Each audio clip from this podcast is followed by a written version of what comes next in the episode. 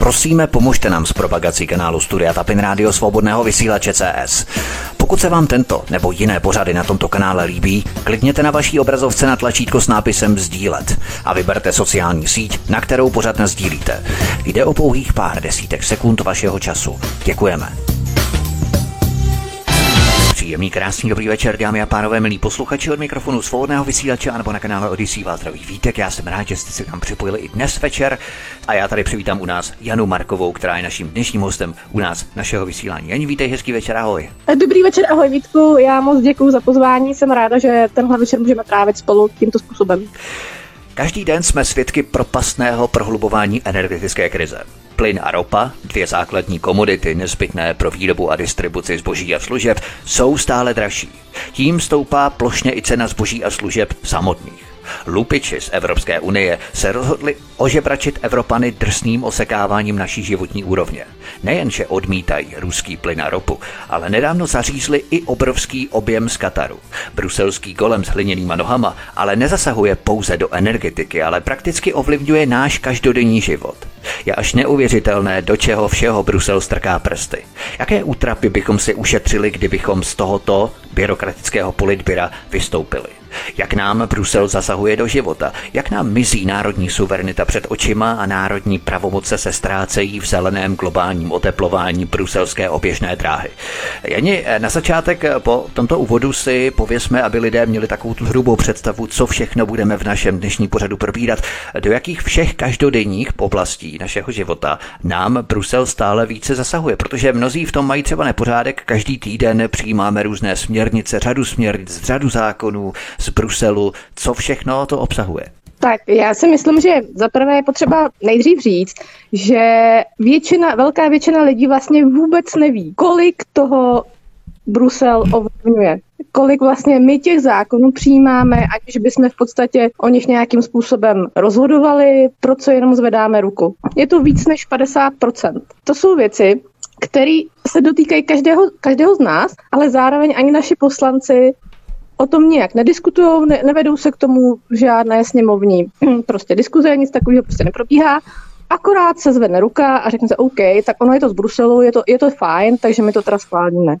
Což je první věc, která si myslím, že podle mě je opravdu špatně. Jinak, jak konkrétně to zasahuje do života každého z nás, asi poznáme při prvním, při první kontrole na STKčku, když vám příště už vyřadí favorita nebo formana nebo prostě nějaké starší auto, které nebudete moct mít. Co třeba nabíječky od mobilu? Já bych začal opravdu těmi triviálními záležitostmi, které se opravdu týkají každého z nás na každém kroku. Tak já, já třeba úplně nevím, jak to by vadí, jako že bys měl mít jako jinou nabíječku k jinému mobilu. Všichni víme, jak dlouho ti vydrží mobil a jestli k němu budeš mít jako jinou nabíječku nebo stejnou, to a hlavně to podle mě vůbec jako není dneska to, co bychom měli řešit, jo. jestli jako my nebudeme mít elektriku. My nebudeme... mít čím napájet ty nabíječky, čím napájet ty mobily. Tak, ale budeme mít teda evropsky sjednocenou nabíječku. Mně to přijde takový jako úplně nejvyšší level toho paradoxu, co ta Evropská unie teďka řeší. Jo? My prostě nemáme energie, my nemáme natopení, lidi nemají skoro vlastně v podstatě už ani na jídlo, ale my jsme si sjednotili nabíječky.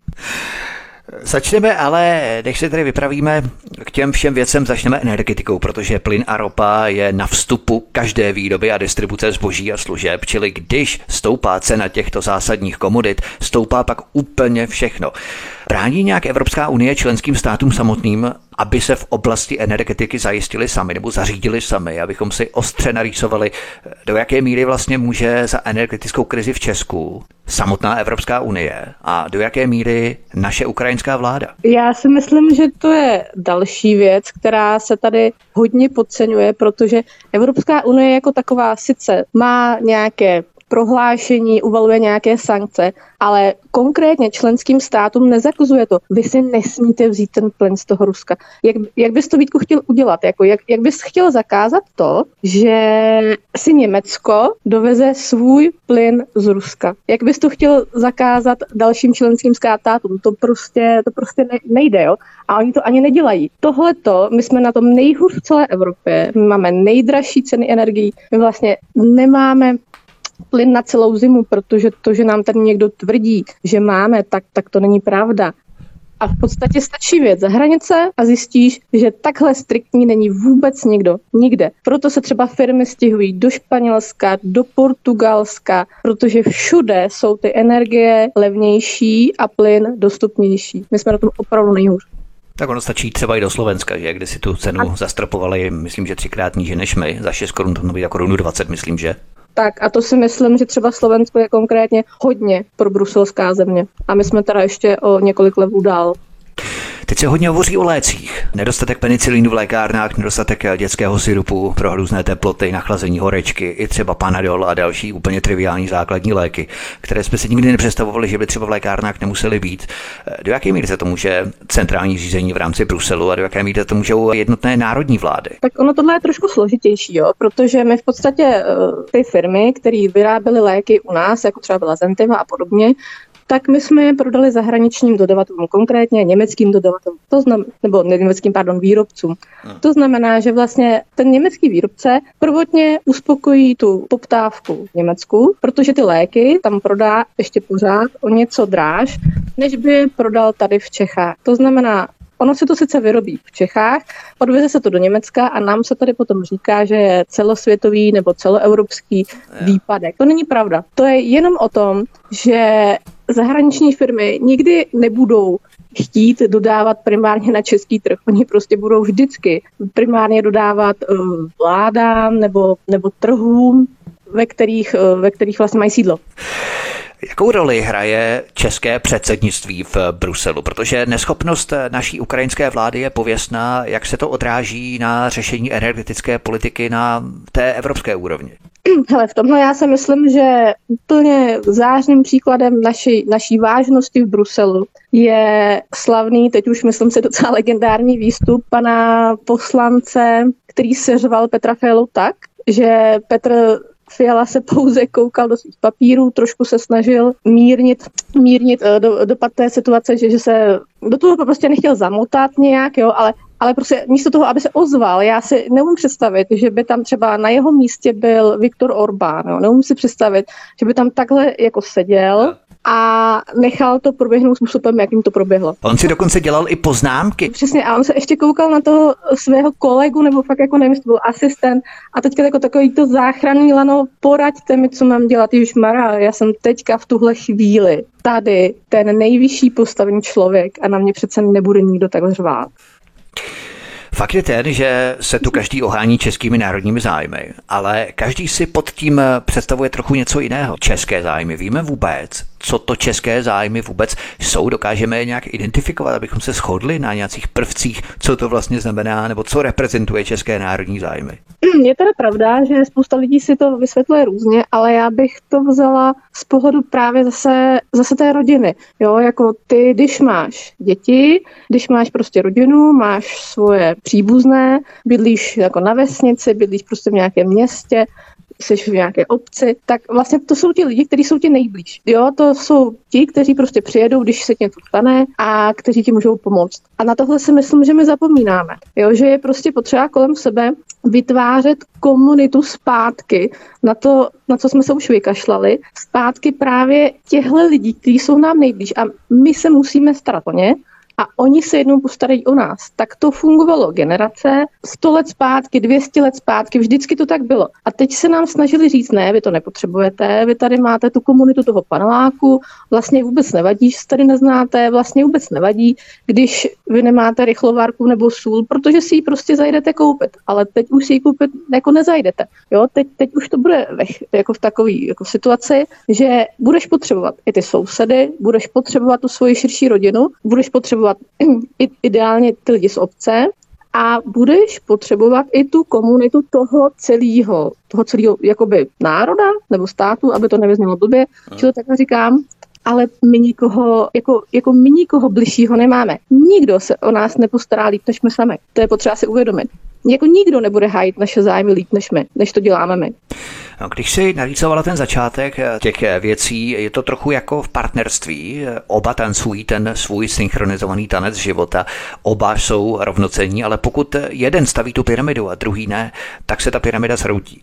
A v podstatě tímto způsobem bychom mohli rýsovat ty začátky, když jsme u toho partnerství, tak odtud to všechno začíná pramení. Každý by měl nejprve hájit svou rodinu, pak obec, ve které žije, nebo město a národ jako zobecněnou rodinu, čili blízká rodina, širší rodina a národ, že? Já jsem třeba tohle přirovnala, když letíš v letadle a teďka je problém. A spadnou ti kyslíkové masky. Teď musíš vlastně zachránit sebe, pak zachráníš to svoje dítě, pak zachráníš ty lidi kolem a možná pak se koukáš, jestli uh, kde je ten unikový východ. Jo? Ale když ty sám, jako když tobě se něco stane, když prostě ty, jako teď to byl, jako blbě řečeno, ty umřeš, a nebo když prostě ty nezachráníš sebe, tak nezachráníš nikoho dalšího. Tady je nám podsouváno, že tady musíme zapla- zachránit dalších, já nevím, půl milionu lidí a kvůli tomu se zničit, ale to fakt není cesta. Jo? My když se zničíme sami, tak nezachráníme už vůbec nikoho. Jako, přesně jako v tomhle tohle.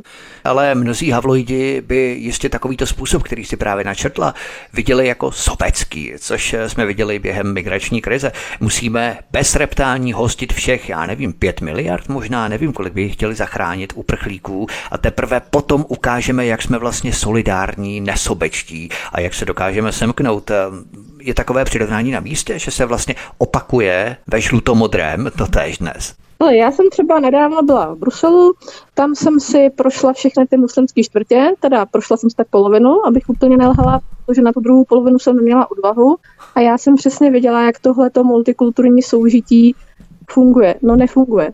Nefunguje tam, nefunguje ve Francii, nefunguje v Americe a nebude fungovat ani u nás. A to, že se nám tady bude někdo snažit namluvit, že když přijmeme XY lidí jako z jiné kultury, z jiného prostě kulturního prostředí, že se asimilují, že s námi budou žít jako v pohodě, no není to tak prostě, nefunguje to. A co si dělala v muslimských čtvrtích v Bruselu? To mě docela zajímá. Jsi tam šla zakouřit vodní dýmku, dala si tam kebab, nebo co jsi tam dělala? Prosím tě, já jsem, já jsem to šla nafotit. Já jsem to šla nafotit, aby, aby, abych jako udělala jako reportáž o tom, že to skutečně je tak blbý, jak si myslíme, ale pak jsem se teda musela vrátit, protože vůbec uh, jako fotit něco takového nepřipadá v úvahu, tak jsem se potom musela jít pro kolo a pak ještě teda pro auto a nafotila, se, nafotila jsem to teda z auta, že... Ty jsi pojela vylézt z toho auta vůbec? Tak nevystoupíš, to, to ani neskoušej. Fakt? Tak, hm. Já nevím, jak to mají třeba jak to mají třeba chlapy, ale já jako ženská jsem prostě úplně a to teda jako si myslím, že nejsem nějaká květinka, cítila, že fakt nejsem vítaná. A nejenom, že nejsem vítaná, ale vůbec jako bych tam jako neměla být. Jo. A že už jenom to, že jsem tam jako přišla, tak je docela jako drzost. To je neuvěřitelné. Já myslím, že by tam měli právě zavítat eh, těch 751, teď už je jich samozřejmě méně po odchodu Velké Británie, europoslanců z toho europarlamentu právě, aby si na vlastní kůži vyzkoušeli, jak to tam vypadá. Já myslím, že tam oni taky nevkročí. Vůbec. Hmm. Jako, jo. Protože oni totiž nevystoupí z těch svých A6 limuzín, kterými jezdí ze svého lukrativně lukrativního místa bydliště do toho europarlamentu a potom zase zpátky. Já jsem třeba tam projela i jako celý metro, projela jsem prostě autobusem a, a fakt jsem tam jako neviděla někoho takového, jo. Prostě ty lidi, oni žijou úplně v paralelním světě, jako oni vůbec nemají tušení, s čím se ty jako běžný člověk potýkáš, jako fakt nemají. A ti řeknu další věc, což je jako vtipný, protože většina těch lidí který tam vlastně pro ten Europarlament nebo i pro další tyhle ty instituce eh, pracují, tak to nejsou lidi, kterými jsme si zvolili. To jsou prostě úředníci, kteří tam jsou za velmi dobrý plat, mají tam své manželky, své děti. Ty děti studují na zahraničních školách a jediný, co mají společný s Českou republikou, je to, že je ta Česká republika plať, protože ty děti už skoro neumí ani česky, oni se k české národnosti nehlásí, protože oni už jsou prostě ti já nevím, Němci, jo, Španělé, prostě euroobčani a takový, takový člověk jako nikdy nebude hájit nějaký zájem tady paní, která nemá na nový kotel, protože ten vůbec netuší, že nějaký nový kotel je potřeba, abys nezmrznul v zimě.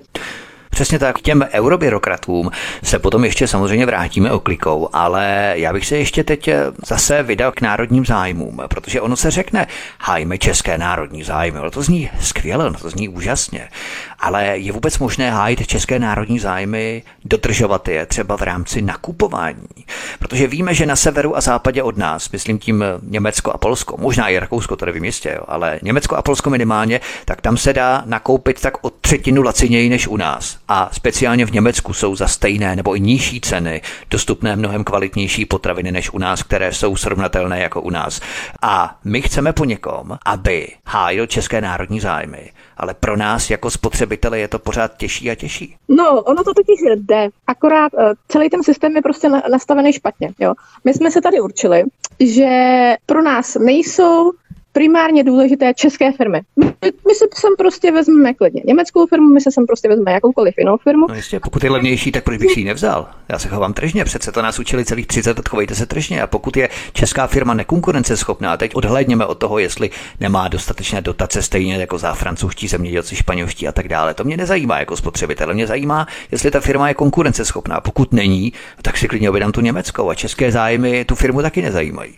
Tu máš pravdu a v tu chvíli by teďka teda měla nastoupit ta regulace toho státu a říct, já prostě se budu chovat klidně protekcionalisticky vůči svým výrobcům, svým spotřebitelům a dobře, teď mě asi za to ukřižuje polovina eh, eh, pravicově smýšlejících lidí, ale to je, jo, jako, jako my se jako musíme chovat protekcionalisticky, protože jinak, jinak prostě toho nevyřešíme. Tak já myslím, že tě neukřišují právě, protože to je v rámci té rodiny. Říkáme tomu protekcionismus, ale v podstatě je to zastávání se těch našich nejbližších, to znamená sama sebe, naší rodiny, našeho města, naší obce, našeho státu a tak dále. V podstatě eh, začínáme od sebe jako od základu, ale stále více lidí nakupuje v zahraničí. Ale neměli bychom to klást právě, jak říkáš, za vinu ne nám, jako spotřebitelům, protože my se konec konců chováme tržně. Ale ten, kdo za to může, je ten stát, který vytváří stále horší podmínky pro Česko české spotřebitele, konzumenty, kteří se potom obracejí stále častěji do zahraničí v rámci těch nákupů? Ten spotřebitel za to skutečně nemůže, protože když uh, mu třikrát zdražíš energie a zvýšíš mu dvakrát nájem a potom bude teda přemýšlet, jestli si koupí párek od tady firmy české nebo od firmy zahraniční, který bude stát polovinu, sice bude hnusný, ale nějakým způsobem se z toho nají, tak to opravdu není vina toho jako spotřebitele, ale tady je fakt potřeba to celý přenastavit, prostě jinak. Já jsem o tom i e, psala, tenkrát jsem se kvůli tomu dokonce skoro jako, nechci říct, jako pohádala s Marketou Šichtářovou, že třeba potravinová soběstačnost jako není hloupost, jo, to prostě není hloupost a není hloupost si chránit svůj vlastní trh, Podívej se třeba na Německo. Německo si taky chrání svůj vlastní trh. Podívej se na Francii, tam je to úplně jako brutální. Jo. Jako Francie si třeba svůj zemědělský trh chrání způsobem, o kterém se nám nikdy ani nezdálo. A Markéta Šichtařová tvrdila opak, potravinová sebestačnost nic neříká. No, Mar- eh, Markéta tenkrát uh, psala, že to právě není úplně jako pravicové řešení, že bys to mělo nechat jako na, na tom trhu, jo, že, vlastně, že jako trh si určí. Trh všechno vyřeší. To jsou takové ty mechanické fráze, už to přiznám se plné zuby. O 90. let pořád říká, trh všechno vyřeší, jak vidíme, trh všechno nevyřešil. No, přesně, trh všechno nevyřešil a máme tu teďka to, co máme, jo. Máme tu prostě čtyřikrát dražší potraviny, máme tu čtyřikrát dražší, no, dvakrát dražší prostě energie, máme tu prostě nejdražší skoro benzín v celé Evropě. Jako fakt ne, jako tohle, jako tohle pokud jako neovlivníš nebo nebudeš regulovat nějakým způsobem jako zvnějšku, tak se to samo prostě nevyřeší. A tady vidíš, jak je ten stát naprosto tupý, jo, protože tím, že lidé budou stále více kupovat v zahraničí, tak budou stále méně platit daní za kupování výrobků tady v České republice, kdyby je kupovali u nás. Domácích firm bude krachovat, čím dál tím eh, víc těch firm prostě bude propouštět svoje zaměstnance, čím dál tím víc lidí bude bez práce, to je takový to kolečko, no, kdy ve finále je to prostě úplně celý špatně. Abychom se ale zaměřili na Evropskou unii samotnou, proč myslíš, že eurobyrokraté nehájí české národní zájmy? Myslím, ti čeští eurobyrokraté. Nemyslím europoslanci, ale myslím eurobyrokraté přímo jako ty osoby. Je pro ně prvek národního zájmu spíš obtěžujícím faktorem, prostě jejich zaměstnavatel? Není. Česko, ale jejich zaměstnavatel je Brusel. A oni prostě jenom plní pokyny a zájmy svého zadavatele, svého zaměstnavatele, kterým je Brusel. To si myslím, že ještě malinko jinak, protože tady se nám teďka posledních deset let říká, že vlastně být pro český není in. Jo, jako ty, ty tam prostě nemůžeš jít na nějakou párty, na, na, na nějakou schůzi a říct já tady budu hájit český zájmy. Všichni se na to budou koukat divně. Jo, jako to může, to prostě třeba dělají Maďaři, dělají to velmi úspěšně, ale tihleti naši euroúředníci mají podle mě sami pocit, jakože být jako pro český je špatně. Oni nechci... stigma, jak si, no. Ano, přesně. Přesně, jo, jo, teď to přesně vstih. To je stigma. Oni prostě, čím víc budu evropský, čím víc jsem byl tenkrát pro německý, čím víc jsem byl pro americký, tak to bylo lepší. Tak to mě může někam posunout. A já kašlu na to, že těch dalších 10 milionů žije v Čechách. Já sám chci posunout někam sám sebe. A to mi umožní to, že budu pro evropský, nikoliv pro český. Samozřejmě v rámci té kariéry, protože tyto zájmy se preferují v rámci po evropšťování, nikoli po národňování, počešťování, nebo jakýkoliv jiný národ. Ale mně připadá, že být středoevropanem nebo východoevropanem je stigma, ale být západoevropanem nebo možná jihoevropanem, to nevím, tak to je to správné, protože oni by mohli říct, podívejte, mým vzorem jsou francouzi nebo Němci, jak si hájí a chrání ten svůj trh. To je přece úžasné. Já chci dělat to samé jako ti Němci a Francouzi, ale oni to neřeknou. To znamená, že ti Francouzi a Němci to dělají jaksi skrytě, jak si říkala o tom, že hájí svůj zemědělský trh a další segmenty hospodářství způsobem, o kterém by se nám ani nezdálo, tak eh, oni to vlastně nejsou schopní dělat, ale jenom proto, že jsme ze střední a případně i východní Evropy. A to je to stigma, ne, že vlastně jsou to národní zájmy, ale záleží na tom, jaký národ vlastně ten člověk zastává v rámci eh, Bruselu Evropské unie. Musíme uvědomit, že oni nás nikdy nepřijmou mezi sebe. Jako nikdy. No, a jako když se to teda uvědomíme, tak, tak teda už jako nemáme ten důvod líst jim, teď to řeknu, do zadku, protože jako, jako čím víc to budeme dělat, tak tím oni stejně náma víc budou pohrdat. Jo. Tak buď to se tady postavíme sebevědomě jako Maďaři, jako Poláci, jako teďka se to děje v Itálii, anebo ne, ale tím, že to neuděláme, tak si svoje postavení nikdy nezlepšíme. My si zahrajeme písničku a potom budeme pokračovat dál v našem povídání. Naším hostem na svobodném vysílači a kanále Odyssey je Jana Marková, od mikrofonu vás zdraví Vítek. Písnička je před námi a po ní pokračujeme. Hezký večer. Od mikrofonu svobodného vysílače a nebo na kanále Odyssey vás zdraví Vítek. Naším hostem zůstává dnešní večer stále Jana Marková. Abychom ale hodnotili situaci z pozice Evropské unie a ne z pozice vlády, naší české vlády, to můžeme ostatně i třeba někde jindy, ale stále je ve hře možnost obnovit dodávku levného plynu z Ruska napřímo. Konec konců stejně, jako to dělá třeba Ukrajina. Proč Ukrajina nejde v tomto Bruselu i naší vládě příkladem? Protože Ukrajina vlastně čerpá plyn z Ruska a to je v pořádku, ale my ne tak ono té Ukrajině jako nic moc jiného nezbývá, jo, tak jako buď to můžu... Nic moc jiného nezbývá. Nám taky nic jiného nezbývá, akorát my si pořád myslíme, že zbývá, no. Takže ho, takže ho bereme, nebo tak se tváříme, že ho teda bereme odjinut, že už je to ten lepší plyn, ale není, to je pořád prostě ten stejný, jako tady, tady máš jako pár nalezišť, pár prostě míst, jako odkud se dá brát a o mocích jako, jako nevyřešíš, nevyřešíš to prostě hmm. moci. Takže raději ten ruský plyn budeme hrnout přes Němce nebo turecký plynárenský úzel, případně ho vozit v tankerech přes Čínu a nevím přes co všechno. Na tom je vidět úžasně zakotvenou korupci ve schématu toho samotného systému, že? Protože Evropa se nechá vydírat tureckém výpalným za migranty. A ještě k tomu dalším výpalným v rámci transferu plynu, protože Putin s Erdoganem se nechal slyšet, že budou dělat nějakou odbočku přes Turecko v rámci Gazpromu nebo něco podobného, že? Ano, ano, to je pravda a ještě se u toho budeme tvářit, že vlastně to vůbec jako ruský plyn není. Že když je z toho Turecka, tak je to v podstatě v pořádku, i kdyby, i kdyby původně byl ze Sibiře. Samozřejmě kurdové, tak ti v tom hrají úplně mizivou roli, že několik desítek let je Turecko decimuje, ale to je v pořádku, to žádné pošlapávání lidských práv není a humanita v rámci České republiky tím neutrpí tak to, ne, to, to nejsou jenom kurdové, jako my nemusíme chodit úplně daleko. Mě by třeba osobně zajímalo, jak to skončilo s tou znárodněnou českou elektrárnou, který jsme tam postavili za skoro bilion. Jo? A dolary, ano. To se, no, to se, o tom se taky jako nemluví. To najednou, to najednou vlastně, vlastně jako nikoho nezajímá. Takže Rus prodává, Turek vydělává a všichni jsme za idioty. No, řekl jsi to jako chlap. Takže zaříznout si Nord Stream 2, usankcionovat se až ke krachu a ve finále brát plyn přes Turka. Tomu říkám terno, opravdu. Potom, co jsme si všichni nakoupili plynové kotle, nám Brusel zakáže plyn, ale zároveň kvůli ekologii chce zakázat i topení pevnými palivy, jako je třeba dřevo, čili člověk, který nebude mít na plyn, si za nějakou dobu nebude smět ani vytápět dřevem. V podstatě to je další záležitost, do které Evropská unie brutálně zasahuje. Lokální topeniště a krbová kamna, tak se to tuší jmenuje v rámci té legislativní změny a nařízení, kterou Evropská unie chystá. Jak je to vlastně? Stát chce preferovat všechno, co je centrální, co je napojené na systém a jakákoliv lokální nezávislost, autonomie člověka, tak to trestá. To je špatné, lokální topeniště. No a hlavně to ještě zabaluje za to, že to je vlastně v rámci té ekologie.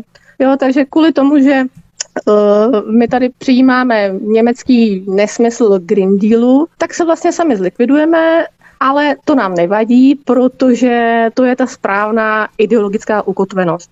Jo, takže já, když si tady prostě, já nevím, jak je to, myslím, že to je do 12 kW, že už v podstatě měly být zakázaný i krbový kamna což se teda naštěstí nestalo. Nestalo se to díky té, právě té ukrajinské krizi, protože se lekli toho, že když nebude plyn, tak skutečně ty jako lidi budou muset něčím topit. No, vlastně. Ale to neznamená, že to nepřijde. Ono, ono to přijde, jo? to se jenom odložilo. Mm, a teď, ano. Na, teď je teda na nás, na vše.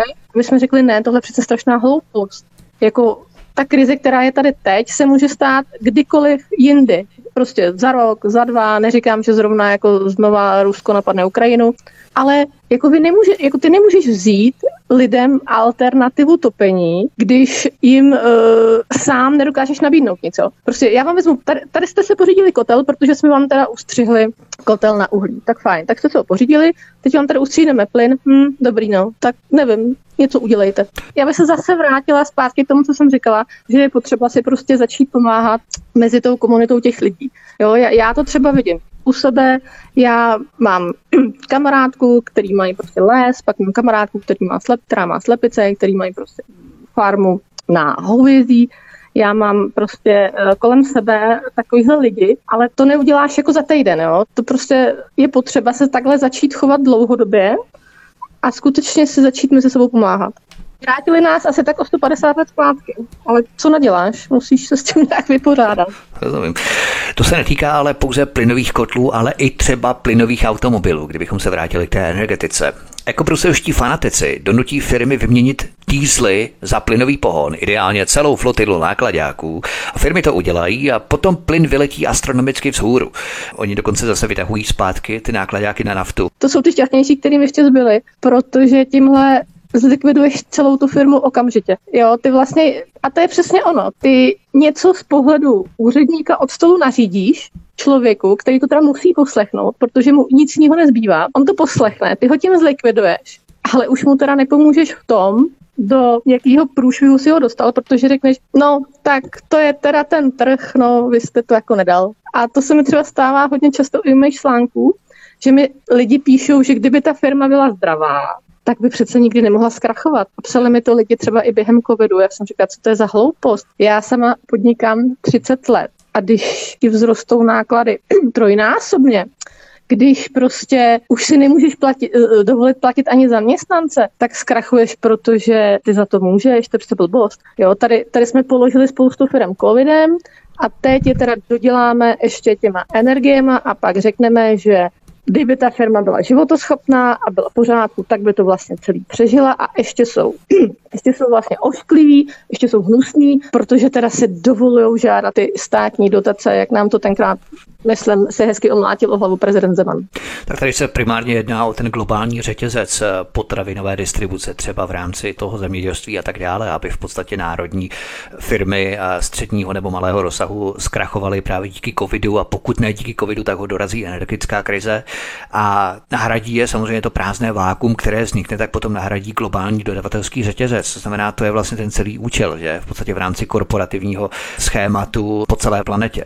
hele, já nevím, jestli to učil, ale každopádně prostě tady by, tady by mělo uh, přijít jasné, jako ne, tady by někdo skutečně měl říct prostě takhle, takhle ne, my ty firmy podržíme, ne, že se tady sklárna v Harachově bude někde na tajňačku schánět svůj vlastní plyn, protože jinak by teda už, já nevím, jestli to slyšel, slyšel jsi to, to, jinak by už teda dávno skončila. Já nevím, slyšel jsem, že má skončit, eh, ředitel sklárny řekl tedy, že v tom své lidi nenechá a neskončili, ale nevím, jak to pokračuje dál.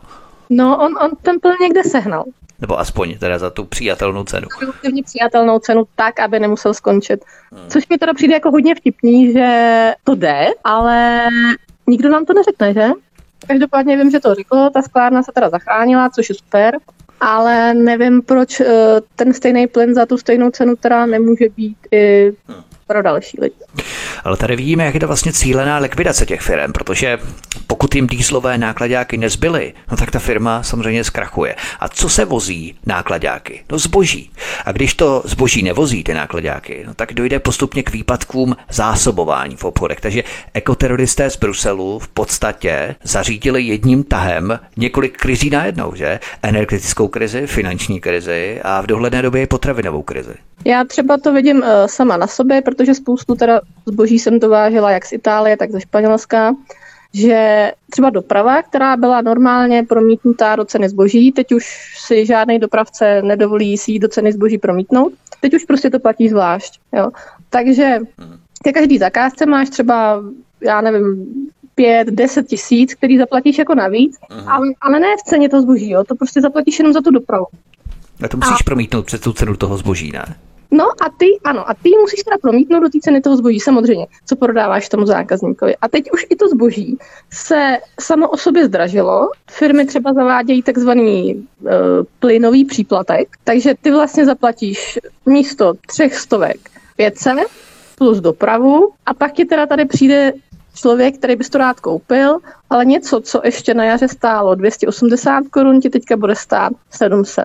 A ten člověk si to prostě nemůže koupit, i kdyby chtěl. Hmm. Takže zase, takže ti odejde, nenechá ti tam ty peníze, ten stát z toho nebude mít ani to, co by měl, kdy, kdyby uh, to, taková, rozumíš, to, to je prostě, to je uh, fakt... To je jeden velký organismus v podstatě.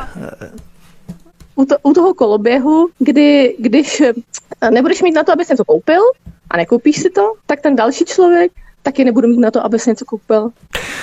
Stejné jako u plynu je to i s elektřinou, protože ekoteroristé v Bruselu nutili státy přecházet na elektromobily, ale teď je elektřina astronomicky drahá a elektromobil se vůbec nevyplatí.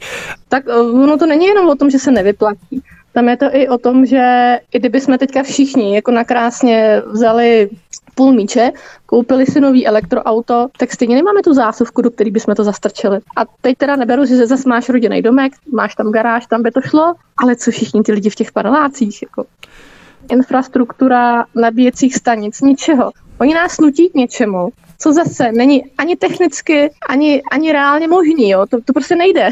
Ty si tady koupíš elektroauto, nebudeš ho mít kde nabít, hm, dobrý, a k doktorovi pojedeš na elektrokoloběžce.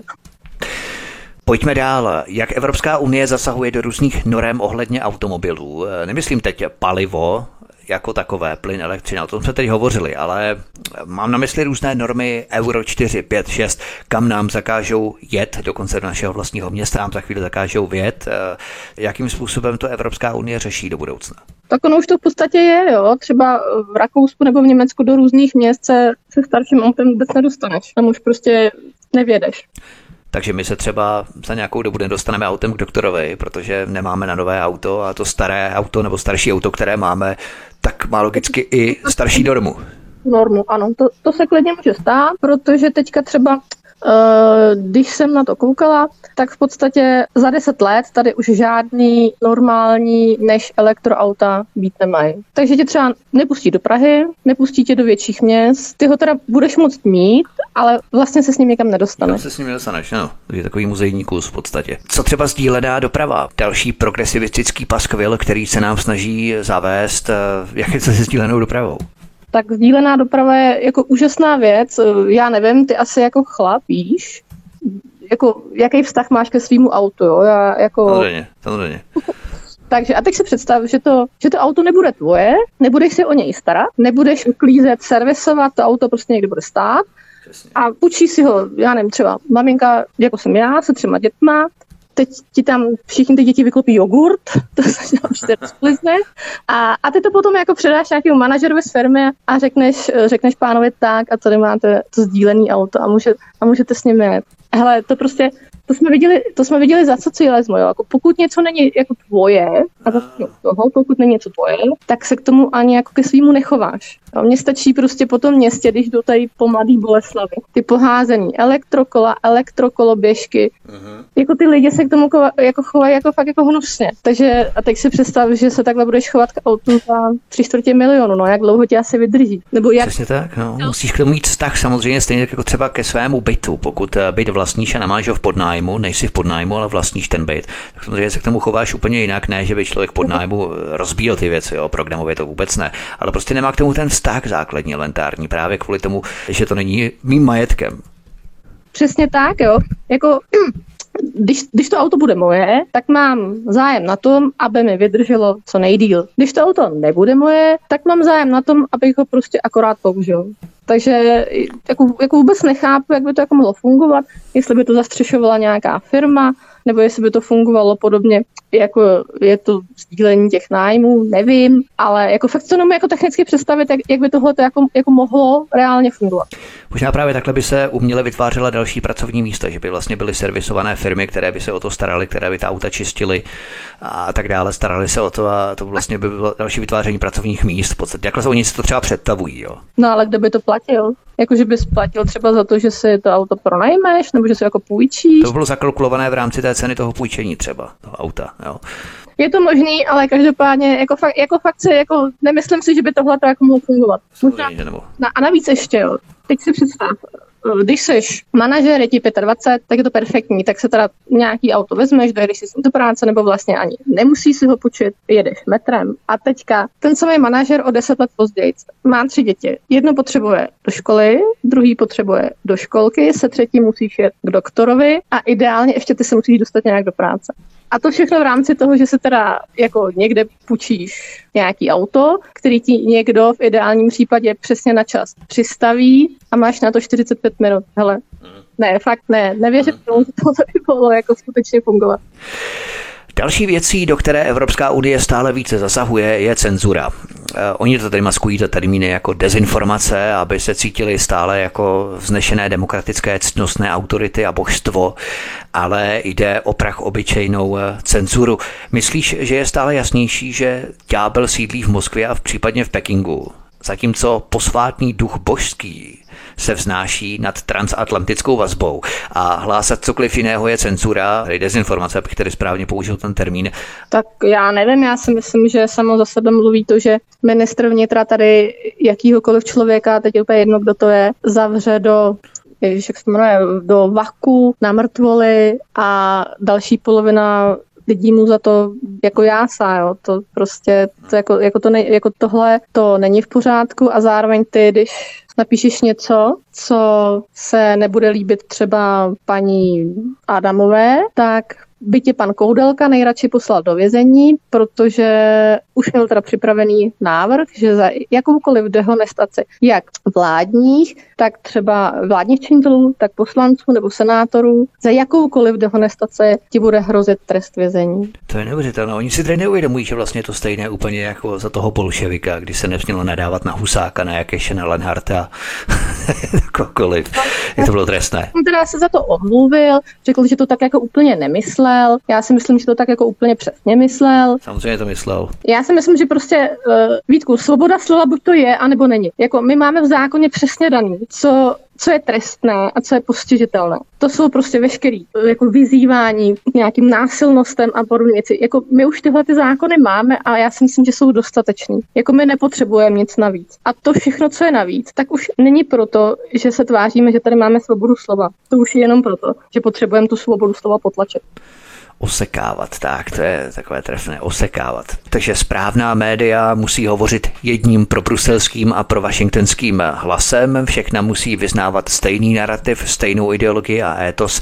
Takže už jenom to vlastně, že nesprávně nahlížíme třeba nebo kritizujeme evropskou energetickou politiku, jsme vlastně dezinformátoři, že? Ano, tak Ty vlastně řekneš, že je něco špatně a v tu chvíli jsi dezinformátor, pro ruský šváb, já nevím cokoliv, dezolát, jak jim to teďka nazývají. A jakmile máš tu nálepku, tak si spousta lidí řekne, Ježíš Mara, teď ten člověk by vlastně mohl být nebezpečný, ty jo, tak s tím radši jako nebudeme mluvit.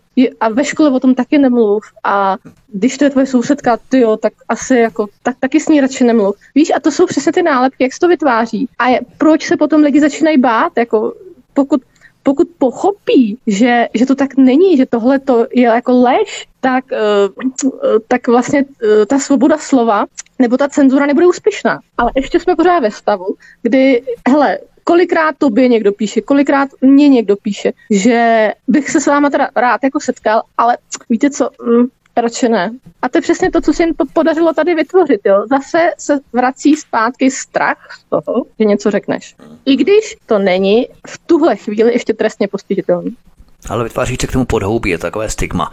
To potom bude samozřejmě narůstat v rámci agrese mezi těmi lidmi, ale na půdě poslanecké sněmovny se bude s cenzorskými poslanci diskutovat o cenzuře. Má s mafiány vůbec smysl diskutovat o mafii? To je jako kdybychom s dílery drog debatovali o zamezení jejich pašování. Něco podobného se chystá v prosinci s cenzorskými poslanci se bude povídat o cenzuře. Kdy přesně je to? 6. prosince, myslím si. 6. prosince na Mikuláše přímo, jo? Mm-hmm, tak eh, z čerty nejsou žádné žerty. Ale o čem eh, se tady bude diskutovat? Tak mluvit s mafiány o mafii, no tak zase, když o tom nebudeš diskutovat, tak to bude vypadat, že akceptuješ to, že je to v pořádku, jo, to taky úplně nejde. Já si myslím, že tohle je jako velký úspěch Institutu pro obranu svobody projevu, že se jim to jako podařilo a já si myslím, že tam určitě půjdu. Minimálně teda podpořit nějakým způsobem, protože zase víš co, jak to je, pak tam, pak tam když by tam jako někdo nepřišel, tak řeknu, aha, on to vlastně nikoho nezajímá. Jo, to, to nejde, to takhle prostě nejde dělat. Samozřejmě. Kdy se to tady koná, kde přesně adresa, čas a tak dále, abychom tam třeba pozvali naše posluchače, kde by třeba měl zájem tam přijít? Ta stránka facebooková je Společnost pro obranu svobody projevu, je tam pan Daniel Vávra, je tam třeba pan Kechlibár a je to teda skutečně 6. prosince a je to v poslanecké sněmovně a oni tady píšou, že dají link, kde se je potřeba registrovat, protože když se neregistruješ, tak tě do té poslanecké sněmovny potom nepustí, jo? ale je to v podstatě jenom formalita. Hmm. Takže na jejich stránkách se to potom teda uh, dá dohledat a a zaregistrovat, ale ještě to tam teda není. Teď.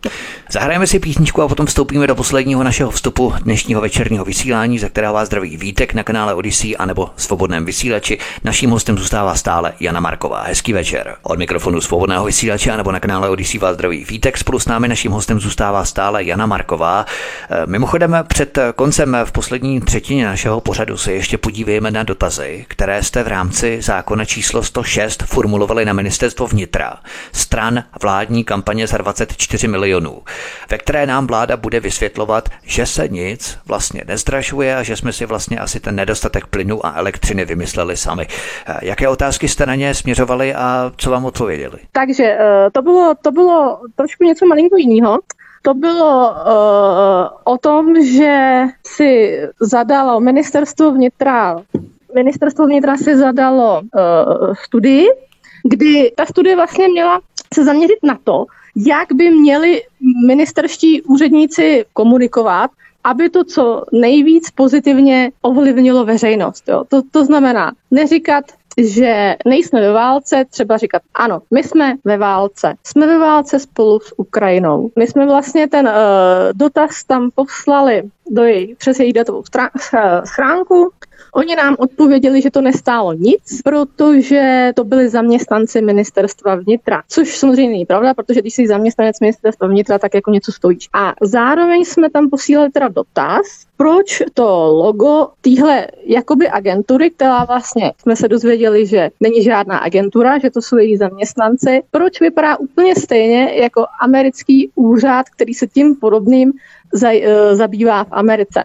A oni nám na to odpověděli, že to je vlastně úplně jako, jako náhoda, že si nějaký ten jejich úředník jenom stáhnul eh, to jejich logo eh, z té free banky a že to vlastně nesouvisí vůbec s ničím. Takže to vlastně vůbec nic nestálo a nějaký úředník to zbastlil v nějakém Photoshopu a je to vlastně všechno v pořádku.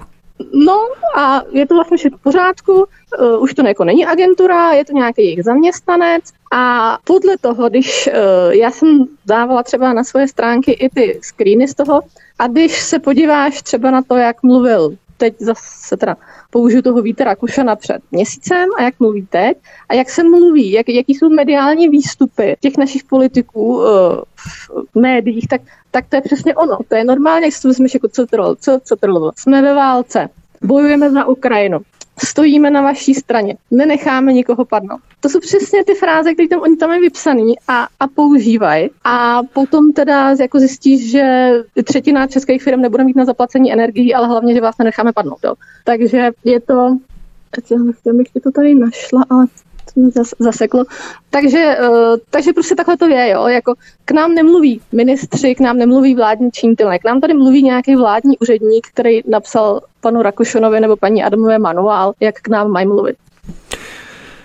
Ono to vlastně vidíme i v rámci prezidentských kandidátů, protože za ně mluví PR agentury, které jim narýsují nějakým způsobem marketing, jak se mají chovat k lidem, co jim mají odpovídat, eh, na jaké preference mají zaměřovat ty své kampaně, co je jejich eh, pozitivní nálepkou a naopak, eh, co by měli upozadovat, aby se neznebožňovali a tak dále. Prostě veškerý ten marketing mi uhněte nějaká PR agentura, vlivová agentura, experti, PR experti, marketáci a tak dále. A vlastně ty nevíš, jestli ten člověk, který na tebe mluví na obratovce televize, tak je jestli eh, mluví to, co si on sám myslí, anebo jestli to je vlastně složené všechno z doporučení PR agentur i v rámci prezidentských kandidátů.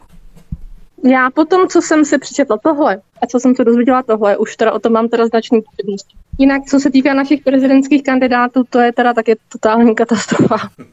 Protože se obávám, že budeme volit mezi přiznaným členem STB a napraveným členem STB, když to řeknu takhle blbě. To znamená agent Pávek nebo agent Bureš, v podstatě eh, jeden nebo druhý. To je ale stejně zajímavé po těch 30 letech nebo 33 letech po revoluci, že tady máme pořád ty kádry z báze STB, eh, kteří tady pořád operují i po tak dlouhé době, že to je v podstatě taky takový fenomén, který v okolních zemích není dostatečně patrný, že? Tak oni se tenkrát dostali k penězům a kdo měl peníze, tak, tak se prostě koupil moc, no, to je Jasně, ale že tady nejsou třeba ty prominentní synáčkové jejich, jo, nebo někdo, kdo by pokračoval, kdo by zvedl pochodem těch jejich generacích. Samozřejmě to je úplně to samé, protože to jsou ty stejné familie pořád dokola, eh, které získávají stále větší políčka na té šachovnice, pořád stejné rodiny, páteřní rodiny kolem toho systému, ale aspoň nějací prominentní synáčkové, kdyby to bylo, ale pořád to jsou ti staří páze STB, jo. Jednoho takového znám a to je pan Mladý Zdechovský. Jeho tačínek sdílel krásnou fotku uh, z, Euro, z Europarlamentu, že jeho nejoblíbenější člen, uh, nejspíš nastávající člen Europarlamentu a sdílel tam svého syna. Takže, tak, takže jeden takový výtku určitě. jo, tak to je milé. Ano, v podstatě Pavel Pelička, který něco podobného, že František Pelička byl také člen KSČ a tak dále. To znamená, že ti pokračovatele tady jsou samozřejmě. Že? A když si vezmeš třeba další prezidentskou kandidátku, paní Nerudovou, tak kdo byl paní Nerudová před půl rokem? Kdo o ní věděl, kdo o ní slyšel? Jenom, jenom ti, kterým zlikvidovala půl univerzity, že? Tak hlavní je, že nebyla v KSČ, protože v roce 89 bylo 8 let a ona opravdu nebyla v KSČ, jak se chlupila. jo, jo. Takže, takže my tu máme prostě, my tu máme buď to uh, z té demokratické scény na výběr pana Pavla, když by se nám nelíbil pan generál, tak tu máme paní Nerudovou, a oproti tomu stojí pan Babiš, protože to jsou tři lidi, kteří mají reálnou šanci uspět. A to je, to je prostě fakt jako z deseti milionů lidí v tomhle národě jako hodně špatný. A myslíš, že to je třeba i vina alternativy, která nedokáže vygenerovat dostatečný potenciál na to, abychom formovali jednoho kandidáta, za kterého se postaví kompletní alternativa, jako je třeba Alena Vytázková, a tak dále, tak eh, prostě alternativa generuje také mnoho svých uh, nějakých kandidátů, kteří mají několik tisíc followerů na síti a už si myslí, že jsou skoro na Pražském hradě pečení vaření. A to je právě taky problém eh, té alternativy. No, to je totiž, to je totiž ta obrovská chyba, kterou já vidím. Eh, je to ta roztříštěnost, ale hlavně jako většina těch osobností, třeba i co já znám, co jsem za celou tu dobu potkala, tak oni ti prostě řeknou, mě to za to nestojí. Já nechci ohrozit svoji rodinu, já nechci na sebe nechat kydat špínu, já si radši budu podnikat, protože valná většina těch lidí prostě jsou úspěšní lidi, kteří mají jako spoustu peněz. A proč bych se já do něčeho takového měl pouštět? A když se to nikdo nedozví, koho volil přece? No, no to asi ne, ale ten kandidát, jo, ty, ty lidi prostě nechtějí, jako, jako tam stát, jako ten kandidát, jo, jako to je to samé. Myslíš jako kandidát, já myslel jako voliči, že se v toho nechtějí plést, ale kandidáti. Že prostě ne, jako nechtějí kandidovat. Jo, Takže jasně. eh, tady máme pak řadu obskurních figurek, který se o něco snaží, což je víc eh, kontraproduktivní než produktivní, Hmm. ale jakože bys tady prostě třeba ty teďka měl nějakého člověka a řekl si, toho já chci volit, protože wow, nikdo takový tady není. To znamená, to jsou prezidenční kandidáti, ale abychom ještě eh, navázali na to, kde jsme přestali předtím, eh, můžeš být vůbec ráda ohledně té 106, protože my jsme se předtím bavili o 106, o zákona o svobodném přístupu k informacím, tak eh, můžeš být vůbec ráda, že oni ti odpověděli, protože se chystá novela 106, která umožní nějakému byrokratovi, který si usmyslí, že je dotaz příliš, já nevím, dotěrný nebo zbytečný, tak na to nebudou muset eh, vůbec odpovědět. Jo? A to se vlastně chystá taky v rámci nějaké novely. Ano, a to je jako další vtipná věc, že v podstatě ty už se nemáš ani právo ptát. Hmm. Tak jako, jako co můžeš potom dělat, jo? Takže ty už, se ne, ty, může, ty už se vlastně nesmíš ani zeptat, ty už můžeš jenom souhlasit. Musíš ani držet ústa, nesmíš ani dehonestovat čelní představitel naší ctěné božské vlády. Nemůžeš se ani potom ptát, když třeba něco udělají špatně. Oni si stěžují, že lidé tu 106 využívají stále častěji, ale není to právě v nepřímené úměře s tím státem, který stále víc věcí zatajuje. A tak lidé se logicky stále více ptají. Hmm, já si myslím, že tohle třeba bylo trošku v souvislosti i s tím, s tou iniciativou Zlatý špendlík, jakkoliv bych ji jako nechtěla jako nějak poškodit, že oni tenkrát dělali takový ten nálet na ty úřady, což jako podle mě taky není úplně dobře, jo. Jasně. Protože to je zase to, o čem se bavíme. To je zase kontraproduktivní, protože tím dáš náboje k tomu, aby řekli, a protože vy děláte tohle, tak my to zakážeme. Ja, ja. To je ale hrozně zvláštní paradox, protože když si tady odmyslíme ten žlutý špendlík a soustředíme se tady na tu 106 jako takovou, tak je to takový paradox. Stále se hovoří o e-governmentu, o transparentnosti, ale já nevím, jak to by, ale mně se zdá, že se všechno stále více zatajuje, znepřehledňuje a to je právě možná i ten důvod. Jasně, jakýkoliv formulář potřebuješ vyplnit, tak už skoro, abys na to měl buď to účetní, nebo vysokou školu, nebo právníka, protože no, no, jasně. ty jako člověk tomu ani nebudeš rozumět, jo, takže uh, ano, v tomhle máš možná pravdu, že to je ten smysl toho celého, aby vlastně lidi tomu ani nerozuměli, tak to ani jako nechtěli dělat a ani se to jako neptali a protože Jo. musíš šestkrát kliknout a je to otravný, tak se na to radši vykašle. A pak to bude vypadat, že, že vlastně se ani nikdo neptá a nikomu to nevadí. Tak to člověku co nejvíc znepřehlednit, aby se to nevyznal, aby to potom zabalili předtím, než to vůbec začne dělat. To je něco podobného jako s terorismem. On se taky používá vlastně termín terorismus pro cokoliv, ale to se taky elasticky natahuje. A terorismus dnes už neznamená to, co v roce 2001, ale terorista může být vlastně každý, kdo nesouhlasí s establishmentem, jo. Tak tu jsme zase u toho nálepkování, jo. Oni ti řeknou, že jsi terorista a dokáže, že nejsi. Takže podle této připravované novely záleží na libovůli nějakého úředníka, který se rozhodne, že na dotazy vůbec nemusí odpovídat. Na tom je ale nejhorší, že jsou tohle všechno anonymní úředníci, kteří nevystupují pod svým jménem. A ty si vlastně nemůžeš vyhledat byrokrata, který s tebou vyjebal, nebo vydrbal, nebo vymetl s tebou podlahu. Takže stát vystupuje stále více jako nějaká neprůhledná anonymní masa technokratických úředníků, že? A, ne, a, nemají ža- a nemají za svoje rozhodnutí žádnou odpovědnost. Ty když prostě ve firmě neodvedeš nebo nepošleš kontrolní hlášení přesně na datum, tak máš za dva dny pokutu. Ten úředník za svoje rozhodnutí, který tobě může zničit život, nemá vůbec žádnou, a, ani to nemusí být trestní, ale prostě vůbec žádnou odpovědnost. Jo. A to si myslím, že by bylo taky potřeba změnit. Udělat normálně trestní odpovědnost nebo odpovědnost úředníků za svoje rozhodnutí. Ale aby to zase nebylo tak, že ti úředníci potom budou sklízet eh, veškerou trestní odpovědnost za politiky, kteří vydali nějaká nařízení a potom to schodí na ně. Jo? To znamená, že úředníci vlastně budou moc za všechno potom zase ve finále. Jak to tak chodí, náměstek, nikoli ministr, jo, znáš to, když nějaký průšvih. Mm, No, no, jasně, tak odvoláme náměstka, a náměstka dáme do správní rady tím, tím pádem ho vyřešíme Jasně. eh, ke spokojenosti. No, ne, já spíš jako teďka jako uvažuji třeba na té komunální úrovni, jo, že Jasně. Že ty jako prostě majitel firmy, jako, jako normální člověk, máš zodpovědnost za to, co dělá. Každý člověk by měl mít zodpovědnost za svoje činy. A i ten úředník, nebo i ten, i ten poslanec, i prostě každý takový člověk by měl mít jako zodpovědnost a já třeba neříkám jako trestní, to jsem možná řekla špatně, ale za to, co dělá. Jo, jako když se nebudeš bát, že ke mně přijde zákazník, já ho tady okradu a ty se nebudeš bát, že se ti za to něco stane, tak to uděláš příště znova. A takhle si myslím, že to přesně funguje o něj. Nabaluje, nabaluje, nabaluje a teď už to vlastně, teď už to vlastně nejsou jenom kabelky, teď už to je celý dopravní podnik a víš, jak to myslím. Samozřejmě, to chápu, ale my jsme se tady bavili právě o té kontraproduktivnosti. A není právě kontraproduktivní i to, že bychom hnali k odpovědnosti právě veškeré úředníky za cokoliv, co podepíšou. A já nevím, kde jsem to zaznamenal někde na mainstreamu debatu o tom, že do komunálu kandiduje stále méně a méně lidí. Právě protože se obávají, že by cokoliv mohli odskákat oni. Nějakou pitomou lesní cestu, vybudování lesní cesty, anebo posekání trávníku zadaní nějaké firmě. Je tam problém právě, že by to mohl někdo napadnout a pohnat k odpovědnosti a prostě nikomu se do toho tak nechce. Jo? A stále méně a méně lidí kandiduje právě i třeba do toho eh, komunálního segmentu. No, to, to je pravda. V některých vesnicích skoro tam nikdo ani nebyl, ale já jsem proto ty lidi jako třeba dobře zaplatit. Jako, jako fakt, jako dobře je zaplatit, ale aby se jim to teda vyplatilo, ale zároveň jako mít tu odpověď, jako ten, ten kompromis mezi tím je hr, jako, jako najít jako těžký, jo? Rozumím, rozumím. Uh-huh ale jako dobře, tak, tak jo, tak ať má teda starosta, nemá 30 tisíc, ale má teda 60 tisíc, nebo má 100 tisíc, nebo má 200 tisíc, to je jedno. Ale ať si zodpovídá za to, co dělá.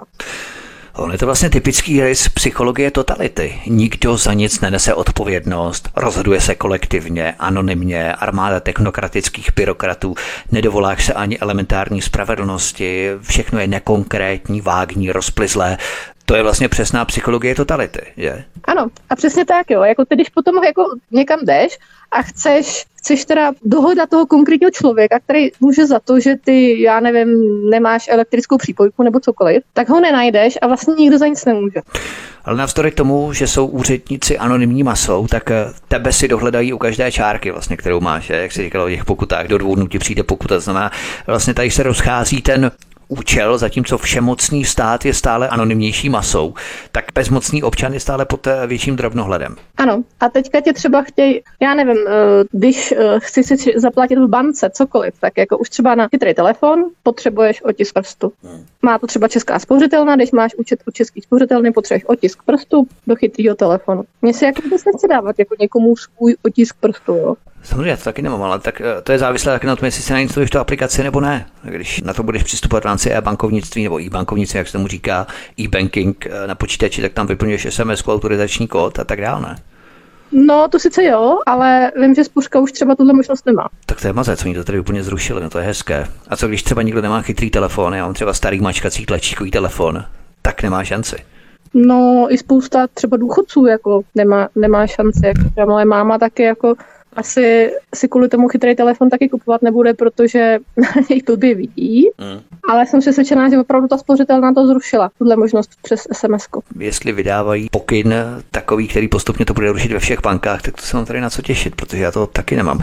Ale ono to souvisí i s datovou schránkou, které jsme hovořili, kterou chtěl všemocný stát přikázat nebo vnutit všem občanům. Z toho tady nakonec sešlo, ale je to vlastně taky otázkou času, stejně tak jako u těch SMS, že jak to vlastně s tou datovou schránkou? Schránkou dnes? Hele, ta datovka, eh, teď to teda budou muset mít všichni živnostníci, ale nebudou to muset mít všichni lidi. Ono to bylo, jestli si to správně pamatuju, to znění, všichni, kdo kdykoliv komunikovali se státní zprávou prostřednictvím eh, e-mailu, tak se u nich předpokládalo, že si můžou pořídit datovou schránku. Tak, takhle si myslím, že to bylo jako tam přesně napsané.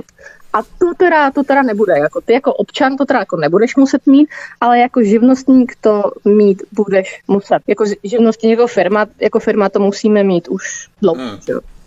A to je jedna taková věc, že když do té do datovky přijde zpráva, tak se automaticky už po deseti dnech považuje za doručenou. Teď to bylo tak, že jsi to musel přečíst, jo? že jsi to musel prostě, nebo teď Jasně. otevřít. Teď ne. Takže ty, když odjedeš na dovolenou, nepřenastavíš si na svém chytrém telefonu posílání eh, zpráv z datovky eh, do mobilu, nebo se tam nepřihlásíš a po 11 dnech se vrátíš domů, tak klidně můžeš zjistit, že jsi tam měl nějakou úřední výzvu, kterou se strana nepřečet, ale byla považována za doručenou.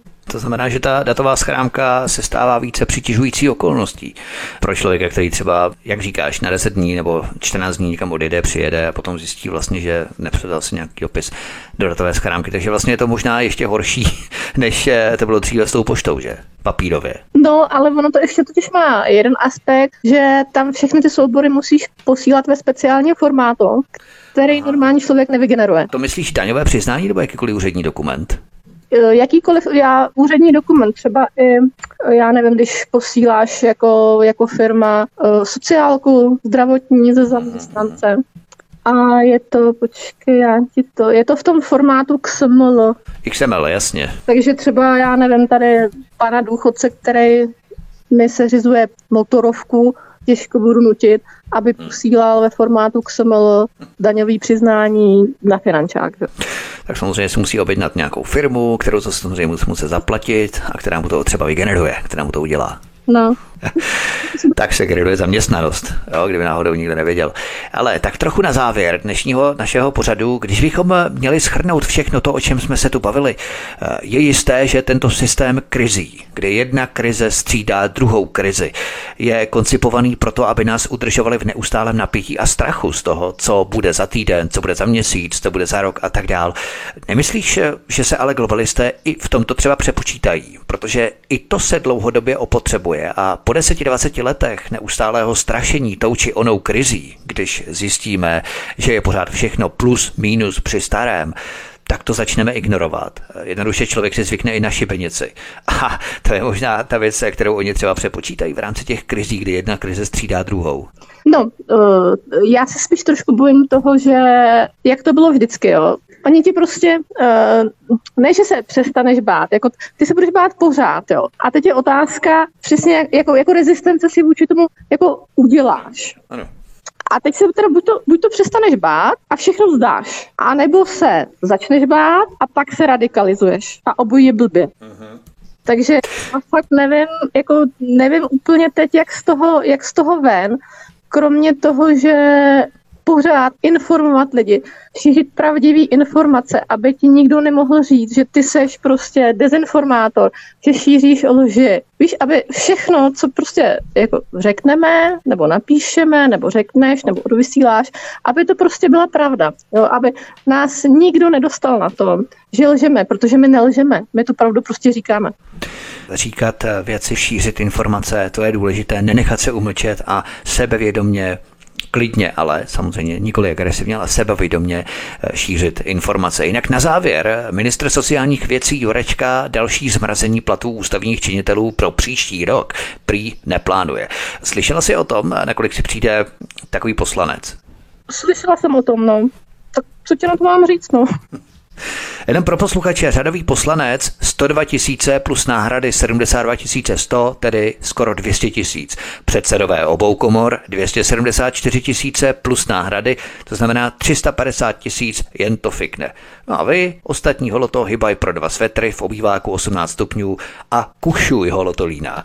Tak, tím bychom skončili, každopádně šířme informace, budeme rádi, když budete šířit i tento pořad na sociální média, pokud ještě můžete, pokud s námi třeba souhlasíte, pokud nám zanecháte vaše postřehy, návrhy, názory pod tento pořad na kanále Odyssey, budeme také moc rádi. Naším hostem dnes byla Jana Marková. Jani, mějte se moc krásně a budu se těšit třeba někdy příště na svou vysílači. Ahoj. Vítku, já moc děkuji za pozvání a všem posluchačům krásný večer. Naschledanou. Tento i ostatní pořád si, milí posluchači, stáhněte buď na našem mateřském webu svtv.info, případně zavítejte na náš kanál Odyssey, odyssey.com lomeno zavináč rádio SV Studio Tapin Radio. Máte samozřejmě odkazy i na našich stránkách facebookových svobodného vysílače a budeme rádi, když budete šířit tento pořad, když nás budete sdílet, když se připojíte k tomuto kanálu kliknutím na tlačítko odebírat, anebo případně zvoneček, to znamená zapnout notifikace, zapnout upozornění, abyste nepřišli i o další pořad pořady, které pro vás chystáme tady na svobodném vysílači Studio Tapin Radio. To by bylo všechno. Od mikrofonu se s vámi loučí Vítek, mějte se moc krásně. Příště se s vámi opět těším na slyšenou. Prosíme, pomožte nám s propagací kanálu Studia Tapin Rádio Svobodného vysílače CS. Pokud se vám tento nebo jiné pořady na tomto kanále líbí, klikněte na vaší obrazovce na tlačítko s nápisem Sdílet a vyberte sociální síť, na kterou pořad sdílíte. Jde o pouhých pár desítek sekund vašeho času. Děkujeme.